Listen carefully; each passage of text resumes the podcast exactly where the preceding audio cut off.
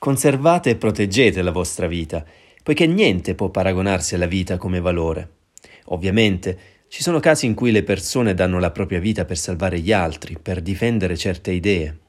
Sì, solo in questi casi si ha il diritto di sacrificare la propria vita. I profeti e gli iniziati che hanno perso la vita per un'idea, per la gloria di Dio, in realtà non hanno perso niente, poiché in seguito hanno ricevuto una vita ancora più ricca e ancora più bella, perché si erano sacrificati per il bene.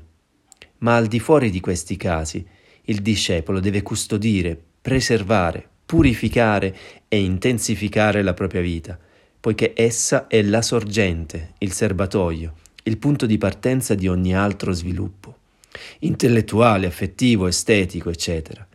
In principio c'è la vita ed è in seguito che vengono la saggezza, l'amore, la bellezza, come tanti rami sull'albero primordiale della vita. Pensiero dell'8 marzo 2022, estratto dal libro Pensieri quotidiani di Omram Mikhael Ivanov, edizioni Prosperita.